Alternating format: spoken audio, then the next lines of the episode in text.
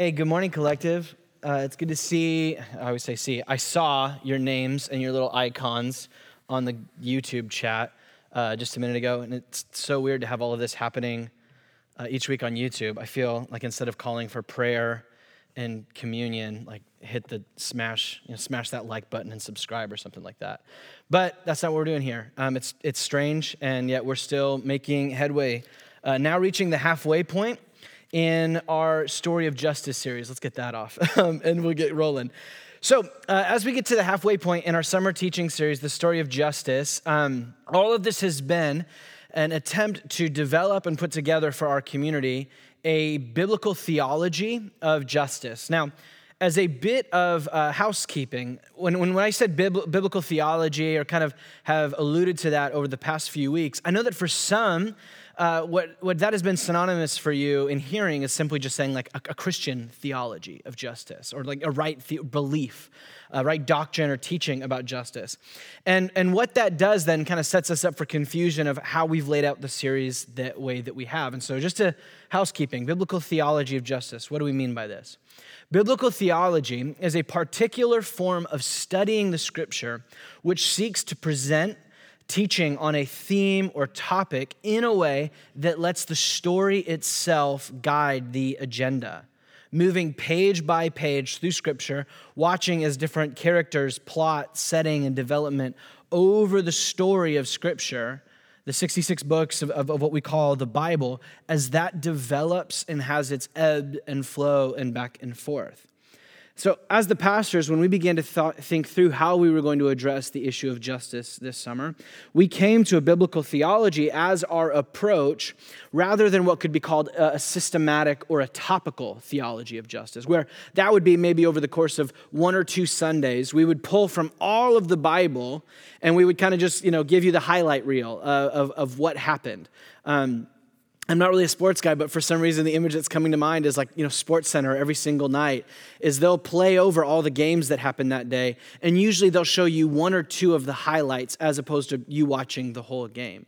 In some ways, a topical teaching on justice would be that. We'd be giving you the highlights, but not the whole story, not the whole game, as it were. And so this, this idea is what we're trying to do, is not just pull verses from the Bible, but to allow the whole framework of the story unpack before our eyes as it pertains to the issue of justice. And so that comes out of our commitment as a community, collective church, of being committed to deep reflection and study of the scriptures, where usually we go verse by verse through a particular book of the Bible, like the Gospel of Mark earlier this year, or First Peter back in the fall. What we're doing in a biblical theology of justice is like instead of going verse by verse, we're going book by book. We're doing a, a theology, a teaching on this at a macro level. So when we talk about a biblical theology, I'm not just simply saying we're looking for the right theology. We're moving page by page to let the story unpack and unfold before our eyes which means that as a narrative there's tension that gets built up and then and then a release of that tension and characters that we follow for a moment it's not nice and clean and easy it's not what we want the bible to be like but we have to remember it's a story so housekeeping done where have we been? We're at the halfway point in this story so far. Back in chapter one, we looked at the foundation of justice, where we looked at Genesis chapter one through 11, where we saw uh, the image of God as being what every single human being is created with a, a, a immense amount of dignity and value as God's royal representatives, who, through their forming and filling responsibility, were meant to make this world a good and beautiful place. And however, as we have sought to form and fill the world according to what we think is good and bad, we actually have brought out injustice and sin at individual and generational and even at systemic levels. In week two, we moved into the family of justice, looking at Genesis 12 all the way through the end of Deuteronomy of Abraham and Moses and Israel and the, the law, the Torah of Israel given to them at Mount Sinai, where we looked at how the Bible fuses together the concept of justice and righteousness into one. With justice being the act of putting things right as grounded in God's character, revealed in God's word, and ultimately is fulfilled in God's Son. Last week, Pastor Isaac in chapter 3 gave us the formation of justice, where we looked at the wisdom literature of the Bible, of Proverbs, Ecclesiastes, and Job. Now, these books move us in the direction of where we're going today, because the wisdom literature and, and King Solomon uh, who they're normally attributed to being from or around or deeply connected to. Uh, this wisdom books came as an incredibly profound literature that emerged from like the halcyon age of Israel. During that reign of King Solomon, this guy was gifted with great wisdom. He was uh, ruling over Israel into this era of peace and prosperity. You can read about this in the book of First Kings. Through King Solomon, there was the construction of the temple where God's presence came and dwelt among his people. It became one of the uh, wonders of the ancient world. People from all over the world would come to see the temple on Mount Sinai. King Solomon built incredible palaces and gardens and even zoos. I mean, it was just insane what they built up of roads and government buildings. King Solomon, this age was one of peace and prosperity with their neighbors. All these other warring tribes and nations had peace with Israel during this time, and they built up their trade. And through all this, King Solomon and Israel became the wealthiest uh, king uh, of his time. Now, all this comes together that it leads us to be believing towards uh, the first and second kings right around this port in the story that, that maybe god's promise to abraham that all the nations will be blessed through you. I'm blessing you abraham and your family to bless the nations. It's about to come true. Solomon the temple the zoos and, and trade it's we're growing and it's okay we're getting close. Today what we're going to do is we're going to fast forward a few generations into chapter 4 well, you know, begins in the story of Second Kings. What, what do we find?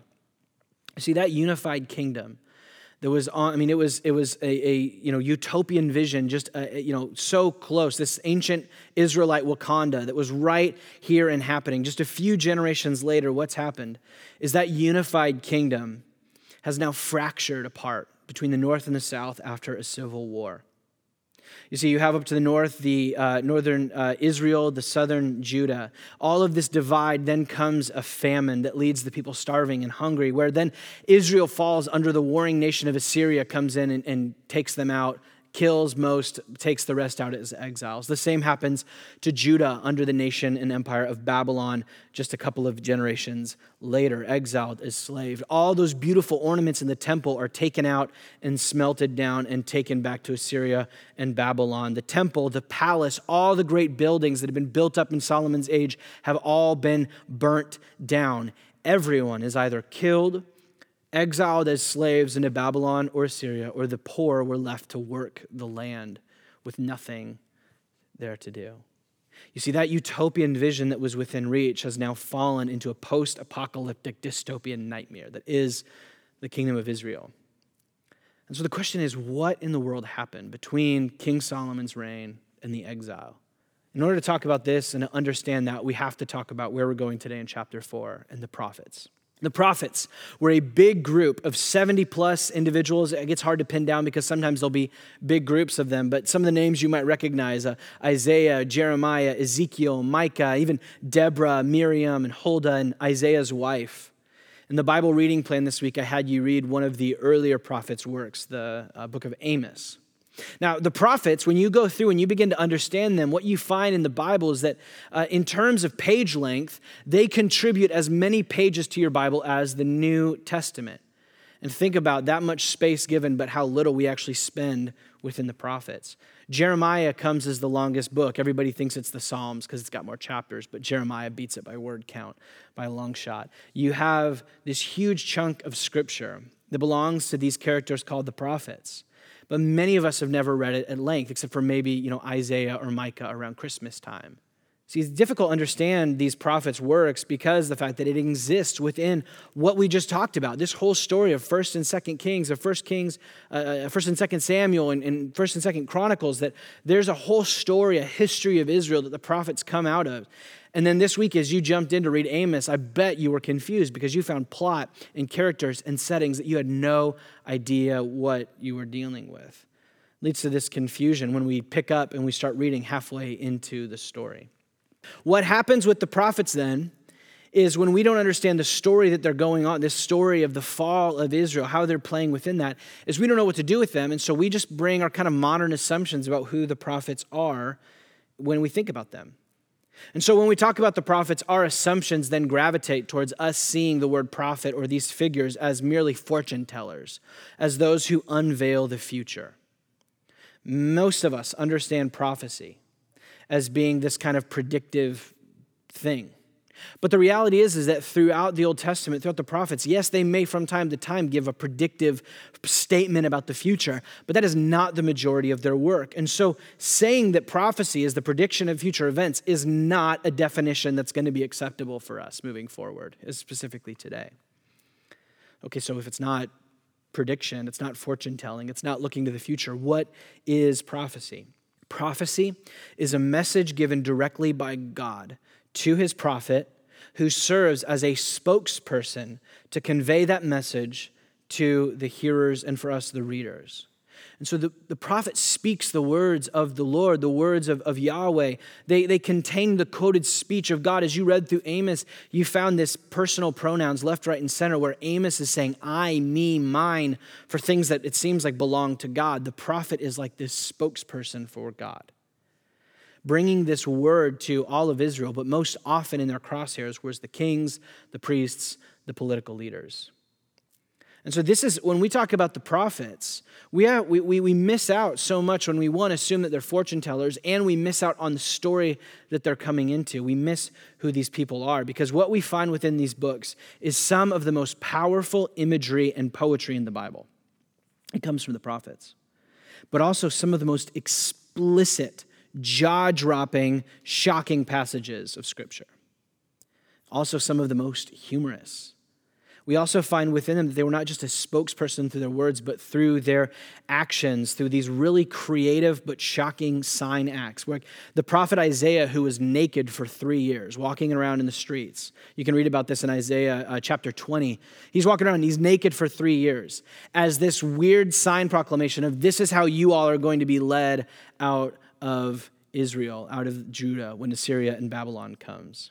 Jeremiah, he took his belt and he bound himself with it to, to give a physic walking around for some time with that. He took his loincloth, that's the, the ancient equivalent of his whitey tidies, and he put them out in some rocks out in the desert and let them get ruined, and then brought them back into town so that everybody could see this is what you have become. You have become this, this torn apart, useless piece of cloth uh, to God. They have these crazy ways of doing this. Or Ezekiel, you've heard of Ezekiel bread. You've seen it at the grocery store, uh, no doubt. Uh, what they don't bring into the way that they make the bread today is how Ezekiel was, was to cook the bread over cow dung as a sign and symbol to Israel that this is how you're going to be feeding yourselves, is that you're not going to have any fuel, any wood, because uh, Babylon's going to cut down all of our gardens and trees, and all that will be left is to use cow dung as the fuel to cook your bread. It was just, these, these prophets were working within a different world, and we don't know what to do with them most of the time. And so, the best way to understand the prophets is to bring together a bunch of concepts that would make a little more sense to us. The prophets were this weird amalgamation of preacher and lawyer, of Banksy in those sign acts, of a poet and a protester, but also a comedian all wrapped into one as God spoke through both their words and their actions in a really profound and distinct way, specifically against Israel.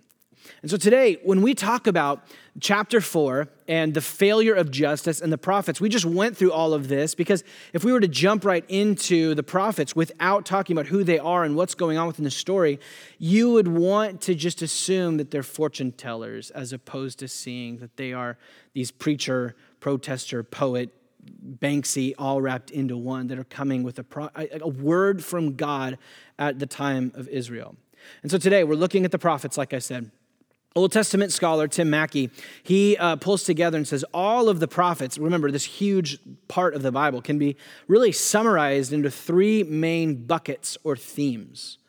The first being accusation, repentance, and the day of the Lord these three big themes of accusation, repentance, and the day of the Lord. And so these big three buckets then are what we're going to be looking at today because with, with, a, with such a broad section of scripture, what's going to be easier for us is to take those three big movements and to look at those for ourselves and kind of pull from everybody and see what they're saying there. And so we're going to be looking at all three of those buckets, really pulling from the first one where the prophets spend most of their time is on the issue of accusation, but we will definitely be getting to repentance in the day of the Lord. So, thank you for being uh, patient over the past, uh, goodness me, 10, 12 minutes as we've made our way through just setting up where we're going today. Um, I understand that this series has been, you know, doing a biblical theology is not short and easy and succinct. But the desire of your pastors is for you to see the whole story of Scripture pointing to this and not just a couple of cherry picked verses. And so let's pray, and then uh, let's take a deep breath, and then let's get into the prophet's work themselves. Father, thank you so much for your word. Thank you so much for collective. God, in the midst of uh, this season, uh, we understand that uh, what we may want is for your word uh, merely to um, comfort us. And yet, though your word comforts us, it always uh, it also encourages, and it, and it, but it also challenges us to see the areas in our lives where we have rejected a deep worship and trust in you. And so, my prayer today is that the prophet's words would carry some of the weight they did for that original audience. I pray that you would speak through me. I pray that there would be a boldness like a prophet, but also a gentleness like a pastor and a shepherd. Help me uh, to know when to lean into each one for our people. And I pray that you would give us ears and hearts that would not be like Israel's, but they, we would be open and soft to hear where your word goes today. Thank you. Let me pray. Amen. All right, well, let's first get into the first bucket with accusation and looking at the words of uh, Hosea 4, uh, beginning in verse 1, where he writes, Hear the word of the Lord, O children of Israel. For the Lord has a controversy, a controversy. It's the Hebrew word for a lawsuit or a legal dispute in Hosea's original Hebrew that he was writing in. So here, the Lord has a lawsuit he has a legal dispute with the inhabitants of the land, that is, with Israel.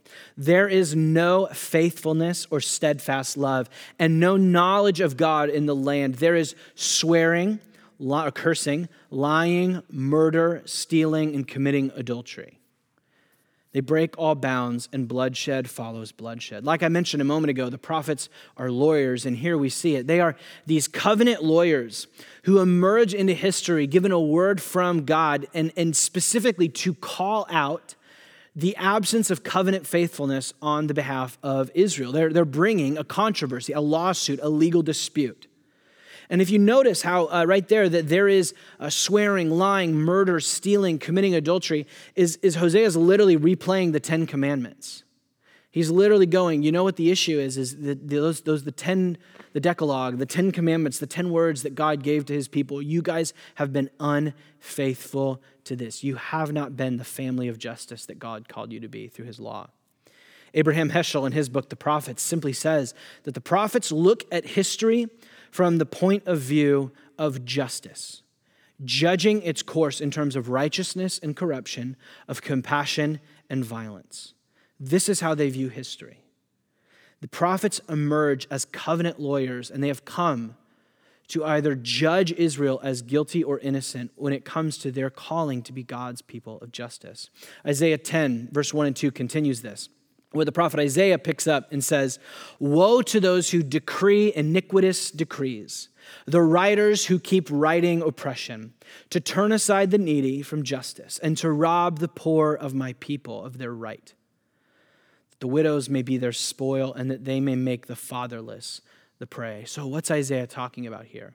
He's talking about those who uh, are, he's taking to task those who use unjust legislation in the land that stops up justice or breeds injustice. That writers of iniquitous decrees, writing oppression, those who do decrees of iniquity, this is language of legal writing. So he's specifically calling out not those who just individually perpetuate injustice, but those who are enacting laws of the land that perpetuate injustice.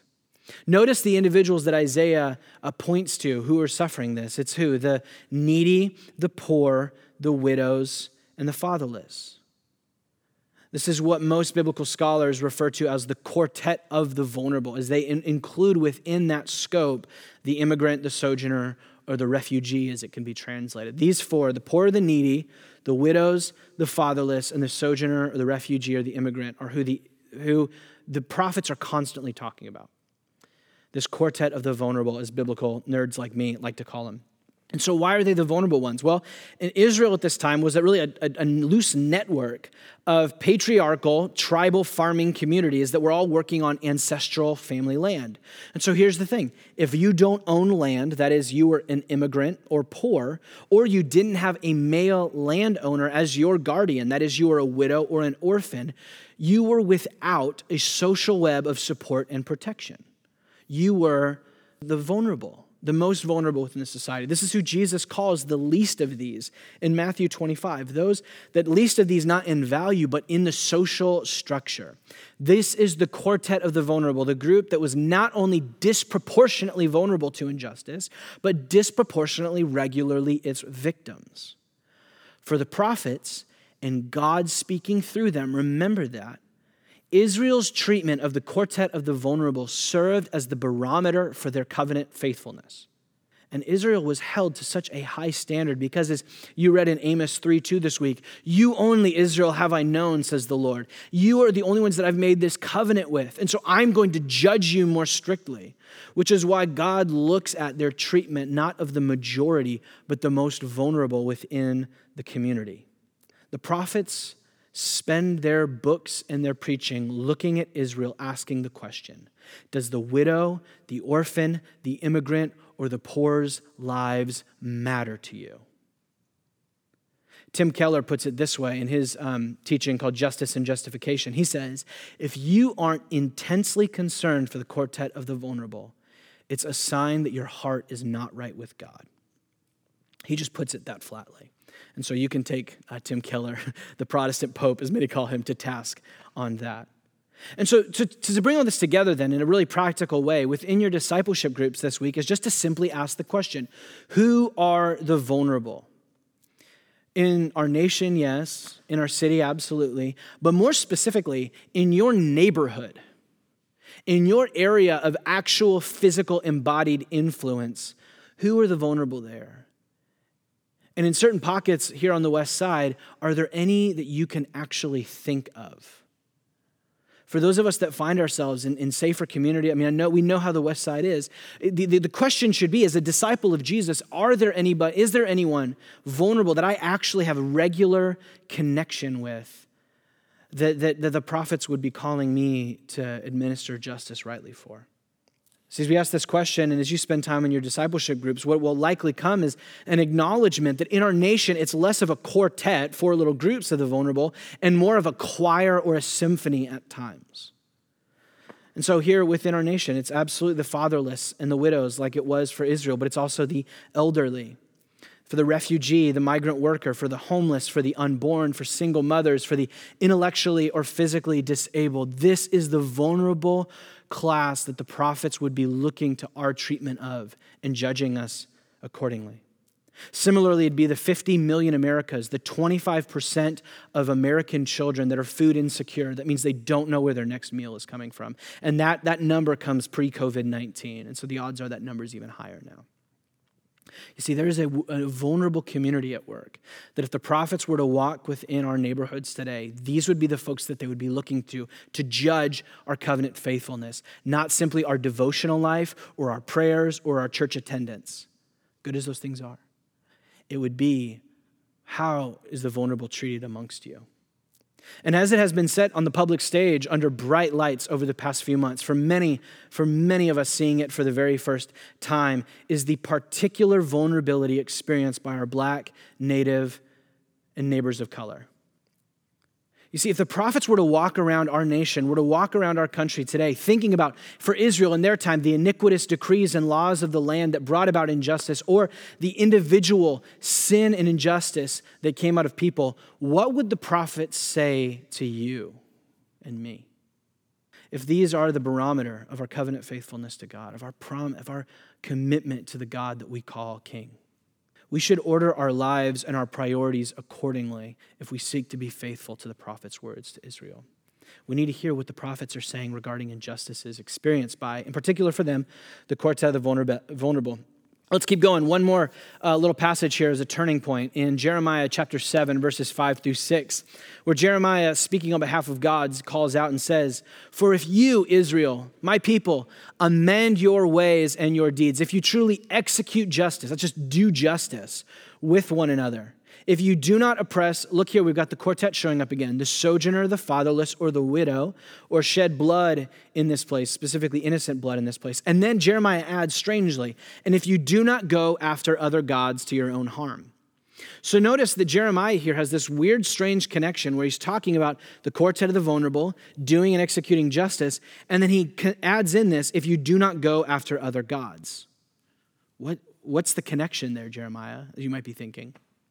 You see, this brings us into the second accusation of the prophets the first being injustice, the second being idolatry or syncretism. I know that's the fun word. Idolatry is just simply this, this going after and worshiping something other than God. Syncretism is the blending of God with another, whether that's a pagan deity or idol worship. It's syncretism, it's, it's, it's a blending that happens there. And what's interesting is that throughout the prophets and, and all of the Old Testament, we never find Israel outright go, um, by God, we're going to go over and we're going to worship this God. Rather, left, right, and center, every single time, what Israel was guilty of was this blending, this syncretism of worship where alongside worshiping Yahweh, the covenant God of Israel, they would bring in the worship of Baal, of the Asherah, of Marduk, of Moloch, of Dagon, and their worship through these physical idols of wood, silver, and gold. You can find uh, archaeological evidence of this through this old um, pottery shard that was found that was entitled Yahweh and his Asherah, that is, his, his bride or his wife. And it depicted Yahweh as this, as this bull, like a cow, like a golden calf, with a, a female cow next to him. Do you see, there was never an outright rejection of Yahweh, of the God of Israel, but a blending and merging and bringing in other spiritual beings that were worthy of worship alongside him. It was a syncretism. And this is what the Israelite prophets were always going after. This week you read Amos 5, some of you yesterday or this morning, where the prophet says, Don't uh, seek uh, Gilgal or enter uh, Bethel or cross over to Beersheba. These were the locations where the temples and sacrifices happened for these pagan gods.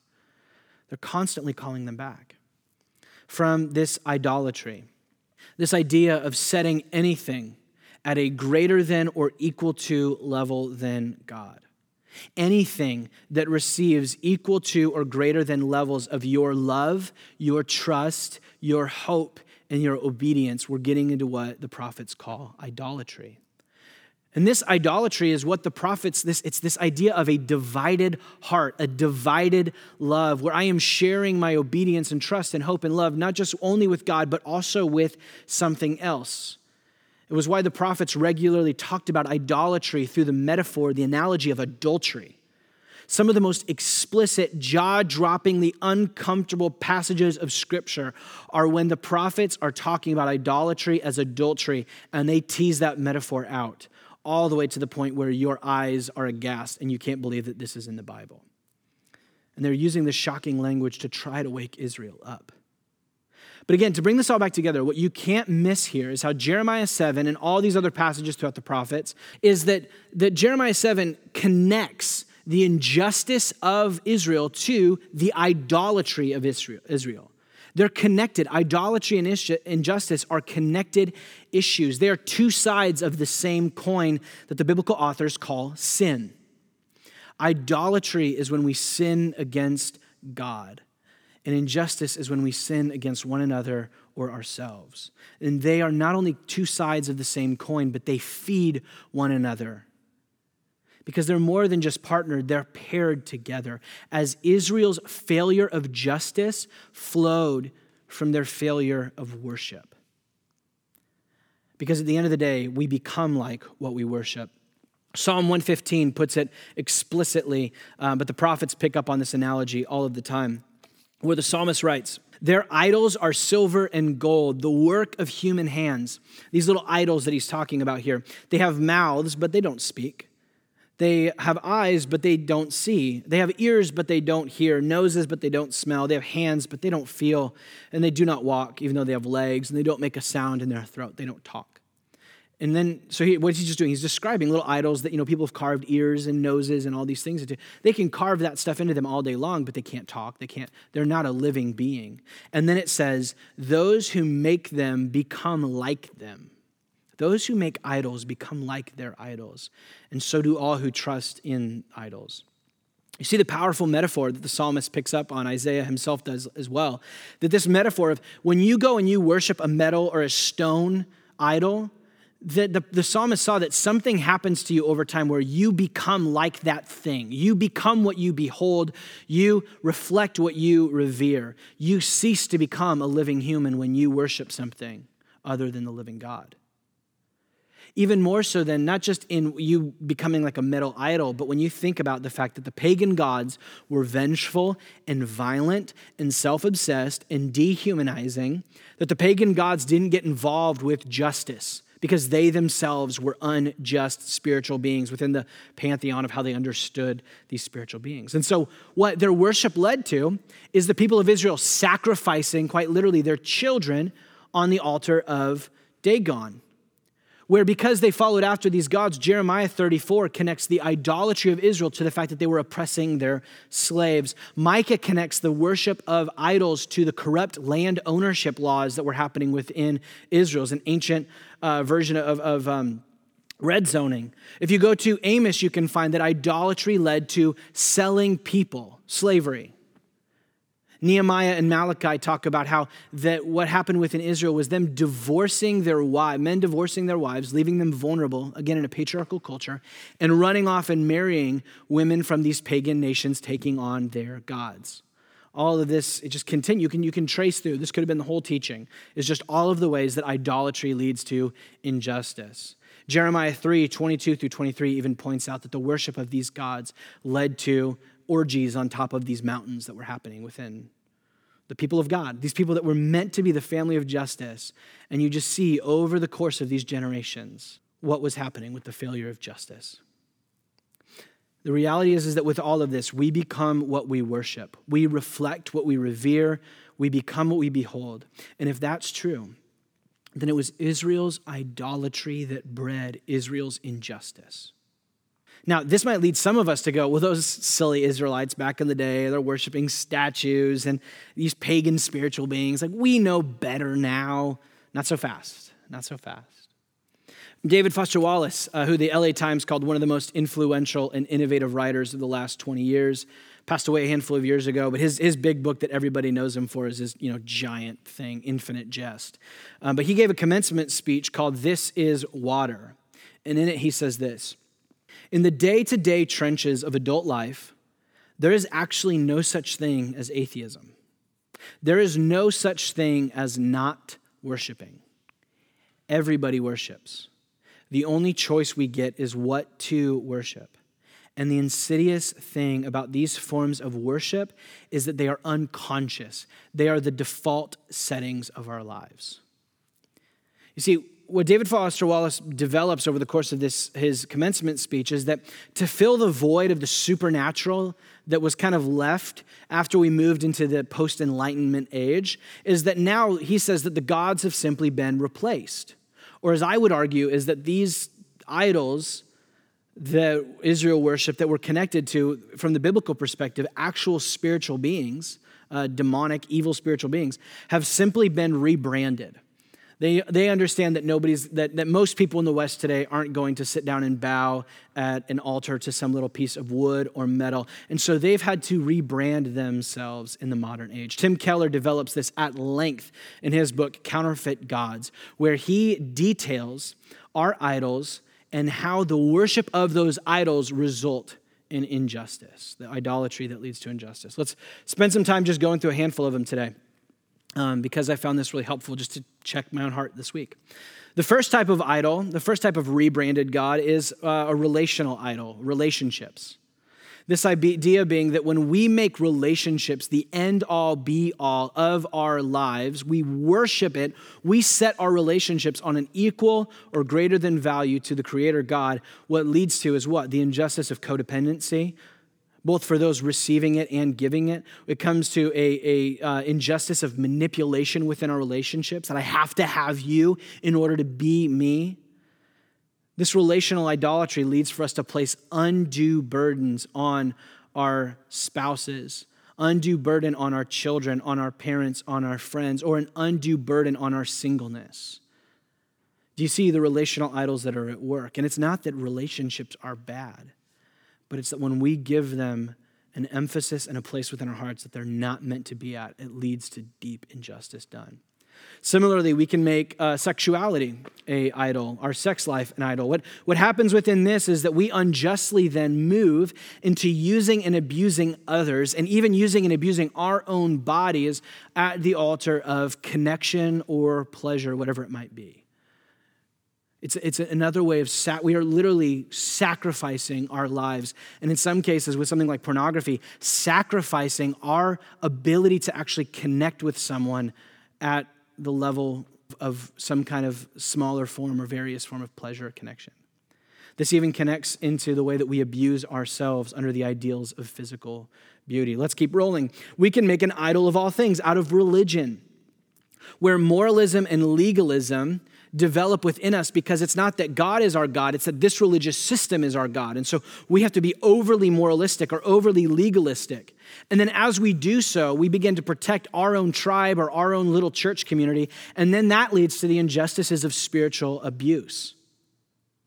Similarly, we can make an idol out of religious liberty where that becomes the end all be all. And as conversations have happened within churches over the past few months, where we see ourselves as being okay with sacrificing potentially the health of others because of the fact that we need to appease the God of religious liberty as we understand it.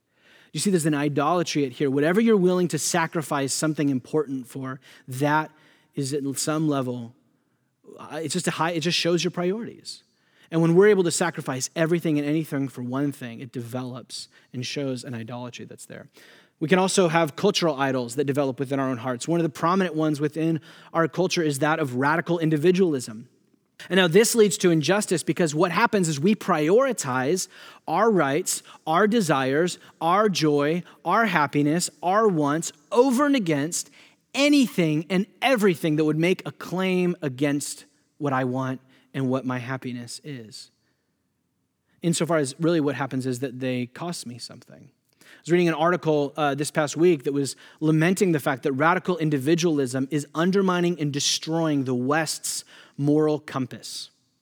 That our moral compass has no longer been set on what's best for us what's, what, what is necessary for this to be a royal eh, or a, a moral community, but rather it's about what I want and what I need. And so don't enforce anything on me that gets in the way of my joy and my happiness. And, and they pointed to, in particular, the, the, the, the protests and everything that's been going on, specifically around wearing masks and around social distancing.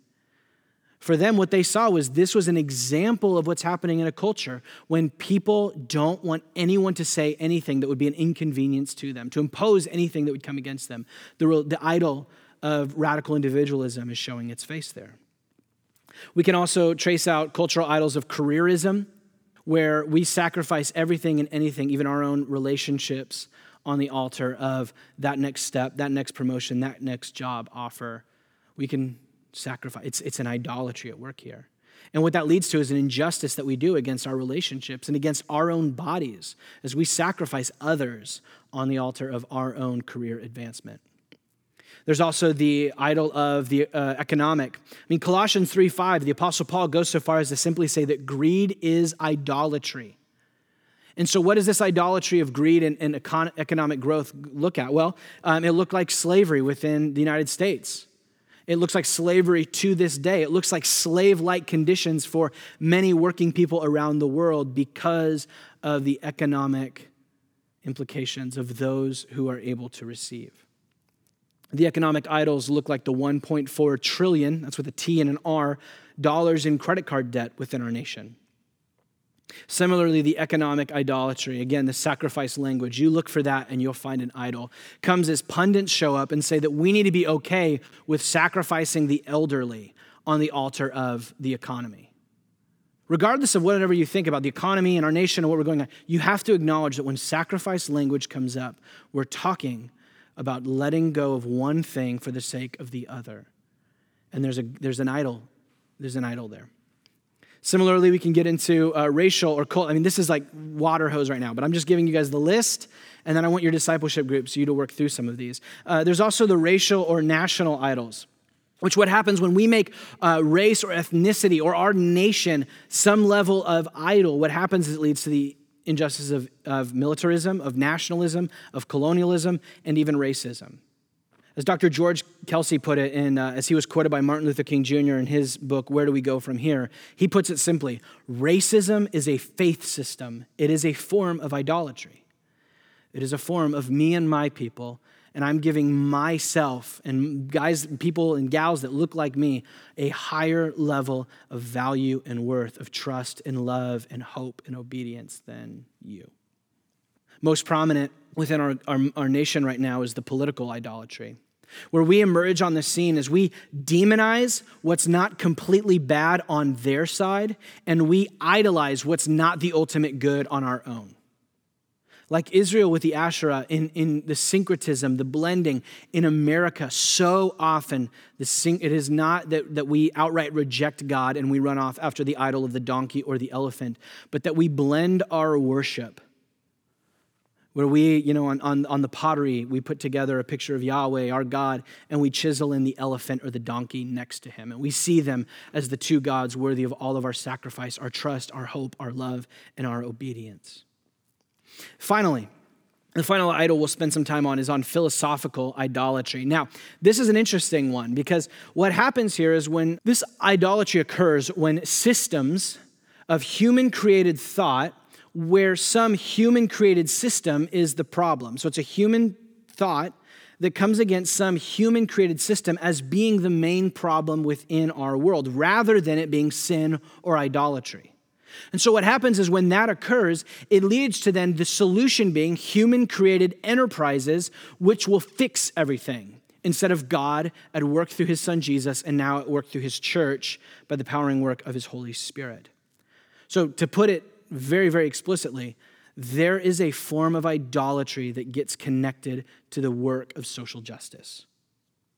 Where over the course of our lives and our times, and I'm seeing it explicitly right now, we give greater or equal trust, hope, love, and obedience to the philosophical ideals of how we're going to get out of this mess rather than what God is calling us to be as a people. Now, I'm not saying, again, we just spent 20, where are we at? We're way too long into this teaching already, and we've spent so much time talking. This is not an outright rejection of justice, but it is that justice is not an ends to itself, but it is a means of worship to the Creator God as we see His image implanted on one another.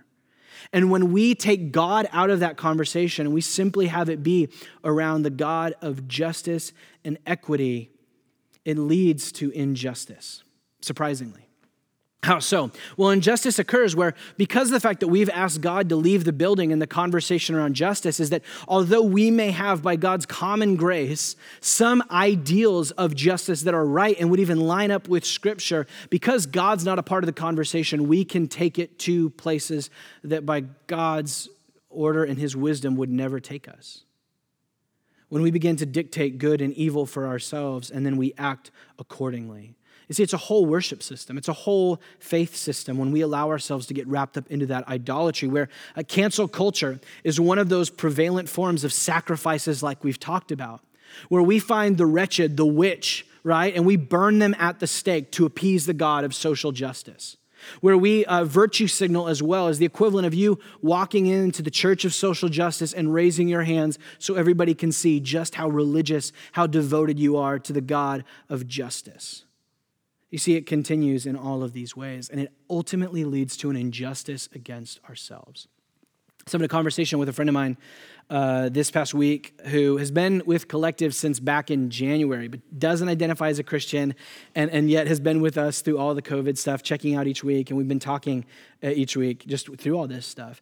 And um, here's this individual who is so convicted, rightly so, and concerned about the issues of justice and yet, what he was finding after, you know, however far we are into this month, in, in, in, these months, and this whole discussion, specifically around racial injustice, is he was lamenting how overwhelmed and exhausted he was. That, that as he was spending his time getting into how many the injustices, the story of our nation and the story of our world, this is not an issue you can move away from it follows you. There is such a deep thread of injustice in this world that the problem was, was that the social justice idolatry system promised that if everybody got educated enough, everybody cared enough, everybody tweeted enough, everybody voted enough, that we could finally absolve all of these issues. And the reality is, is that though history is bent in the direction of justice, it is not because of humanity, but God's spirit at work within his people. And so my friend here was seeing the cracks in the idol of justice this past week. That what was happening was that he and many others, some of you, have been carrying the burden of injustice within this world on your shoulders. You have deemed yourself as the Messiah and Savior, where if everybody would just think and act and be like you and vote like you, the world would be fixed. And the reality is, is that you are taking a responsibility that belongs to God Himself and His Son, Jesus Christ, that He is the one and so we don't have to bear that burden. I'm going off on a tangent now. So, all of these temptations, all of these idols within us um, are, are, are, present. Um, th- th- nobody's limited to just one of these idols either. But then, in many ways, these idols are okay to share the, the, the, space of your heart as long as they can take a little bit more of what you would usually give to God. And so we go into the buffet of idolatry each week and we're leveling everything up. We fill our plates with a little bit of this and a little bit of that as all of the food kind of blends together. We mix together our cultural individualism with uh, our sexuality, our politics with our economic idols, our religious idolatry with our political idolatry, or philosophical philosophical, social, whatever, whatever language we want to use their idolatry with political. It all merges together. And the reality is, is that none of these things are inherently bad relationships, sex, politics, ethnicity, justice, all of these things are great and good gifts of God. The work of idolatry is when we take good things and we elevate them to a status and place they cannot be at and they can't bear the weight. And so all they can bring back on us is destruction of ourselves and others. So we need to appropriately set all of these good gifts where they are and, and allow God Himself to be the one that stays on the throne of our own heart, who gets the source and most of our love, our hope, our trust, and our obedience. And so we need to be deeply aware of the proclivity of our hearts. Because the issue is, is that so many of us want to run off to justice or obedience or being a good disciple or a good Christian, all the while having these little idols that are actually the motivating charge behind some of these things. And so in that deep awareness, I would encourage you in your discipleship groups this week just to, you know, maybe look over this list again and, and to ask what idols are present within your own heart? Which are you tempted towards? I'd be willing to wager that as an experiment with your discipleship group, you could uh, pin your main idols by auditing your social media feeds and posts over the past few weeks. Just go through. What were your posts? What were your stories? Go through your YouTube. What's the algorithm showing you? Go through your Facebook. What are the ads that are popping up? The reality is, is that these little robot algorithms are so smart that they might be able to do a better job pinning your idols than your own heart can. Because the heart is really, really wicked and deceitful, as Jeremiah puts it, to get back to the prophets. But the reality is, okay, so let's bring this all together. There's a lot of space on idolatry, but the whole point of this is that in the story of justice, we can't just talk about injustice. We have to talk about its root, which is idolatry, going all the way back to Genesis, but put on center stage by the prophets. So the reality is, we become what we worship, we reflect what we revere, we become what we behold, both for good and for bad. And so, and for good, the reality is, is that if we run from idols back to right worship of the true and living God, we will find ourselves becoming true and living human beings who do right justice which is exactly the prophet's second movement of repentance. And we're going to move a little bit quicker through the back half, I promise you. Um, Ezekiel 18, verse 30 through 32. It's the prophet Ezekiel calling out on behalf of God. Therefore, the Lord says, I will judge you, O house of Israel, everyone according to his ways, declares the Lord God. Repent and turn from all of your transgressions, lest iniquity be your ruin. Cast away from you all the transgressions that you have committed, and make yourselves a new heart and a new spirit. Why will you die, O house of Israel? For I have no pleasure in the death of anyone. This is God speaking, declares the Lord God. So turn and live. You see, the call of the prophets was not simply the call of the accusation of injustice and idolatry, but regularly and often a call to turn back, to return to God, to be restored, to cast away idolatry and injustice. But, but how did Israel respond? Many of them rejected the prophets outright. Micah chapter 2, verse 6 emerges as one example of an often uh, repeated refrain within the prophets. When the prophets would come and would call out idolatry and injustice, the people of Israel would say, as Micah quotes them, Do not preach. One should not preach of such things. And Micah, he's specifically calling out the leaders of the land that were writing in unjust um, land ownership laws. He's calling that out as an issue of injustice. And these people rise up and they go, You should not preach about those things. This rejection of the prophets led for many of the prophets to be killed by Israel. They just didn't want to put up with their words. So the question is that as we move from those accusations of idolatry and injustice into the issue of repentance, the question to ask yourself is Are there any topics in that list that we just hit on that you don't think the Bible should speak to? And then to not ask, Is not God the God over all things? That He gets a claim over all of your heart and all of your life. That He, through His word, gets to dictate what He calls idolatry and what He gets to call injustice and not you. And so the reality is for all of us, and this happened for me this week in reading over the prophets, is those moments where I find myself irked by the words of Scripture or scratched up against, is that that should not be an invitation to throw it away or to cast it off as being wrong, but a moment for me to see that maybe the reality is, is that I have an idol within my heart that does that gets spooked when the light of Scripture shines on it and it fights back. And maybe there's an invitation for me to bring this out.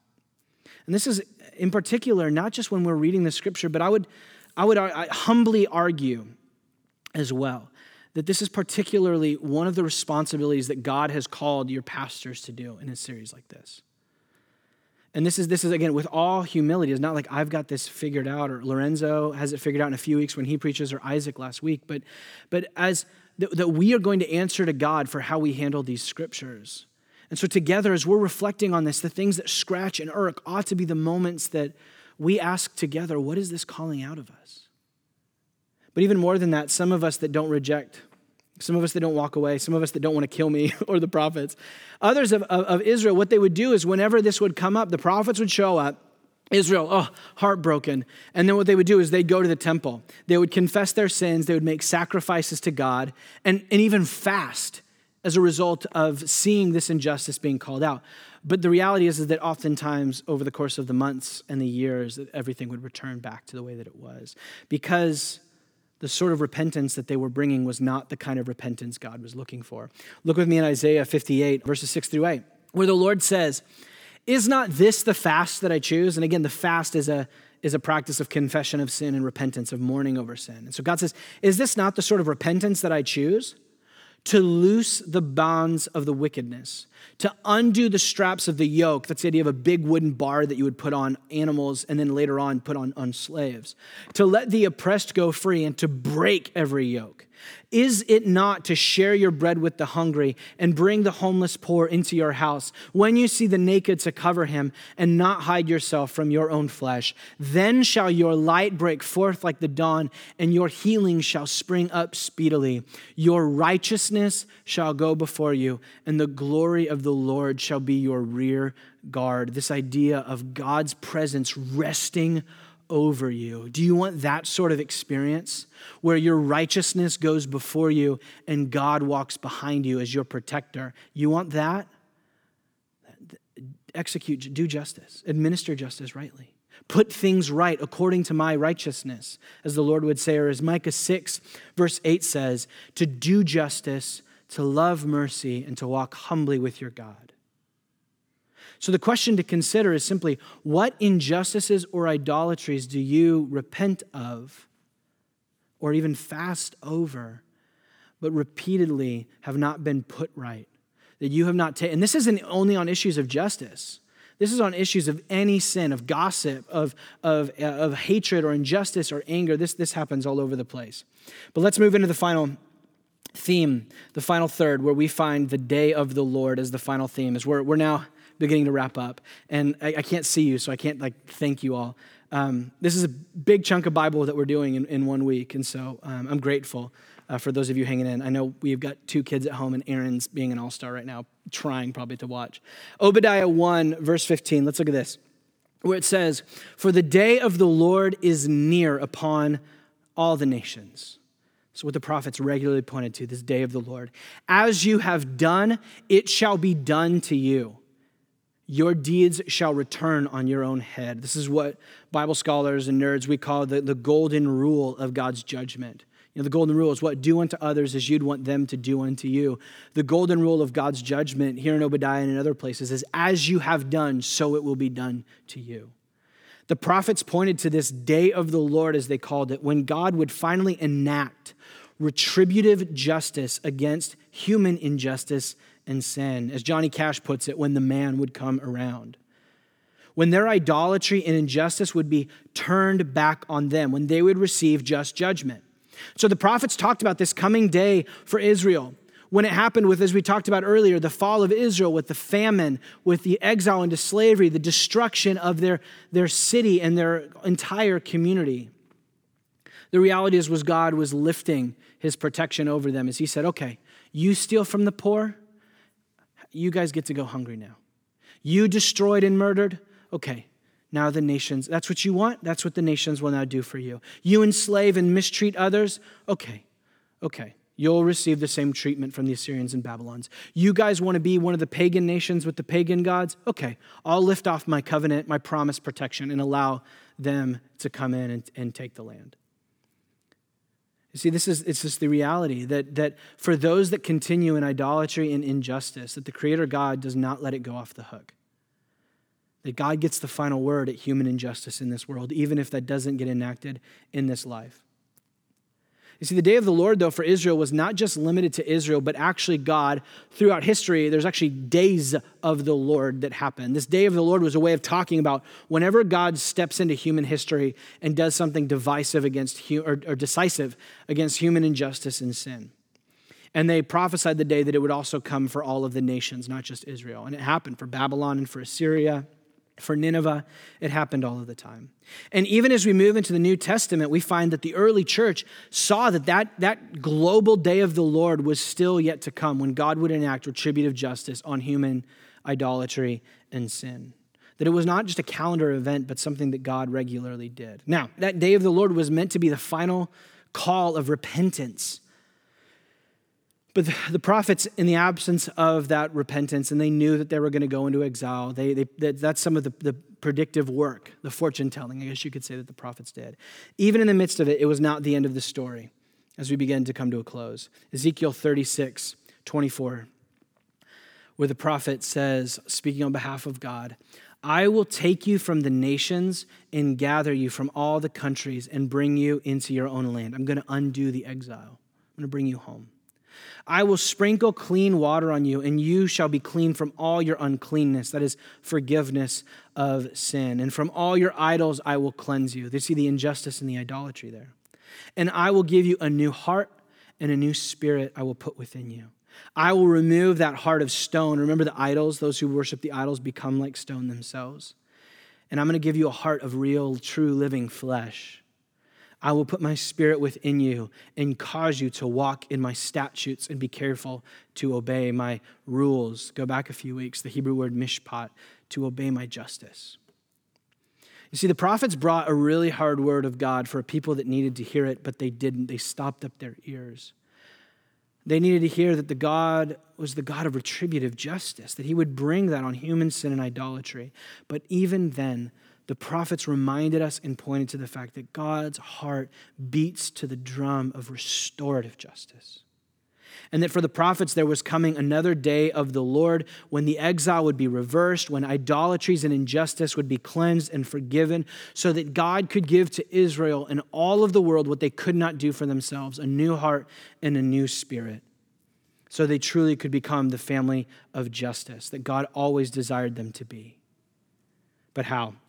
For the prophets, this restorative day of the Lord would come not through some moment, not through the people doing social justice, not through politics, not through a particular individual. Who the prophets would talk about it sometimes being God Himself, other times as the anointed Messiah, a king from David's line, the Son of Man, the suffering servant. Isaiah gives us one example of who this individual would be. Who says, Surely he, being that suffering servant, that God coming to kick off this restorative day of the Lord. He has borne our griefs and carried our sorrows. Yet we esteemed him stricken, smitten by God, and afflicted. He was pierced for our transgressions, he was crushed for our iniquities, and upon him was the chastisement that brought us peace. And with his wounds we are healed. All we have, like sheep, have gone astray.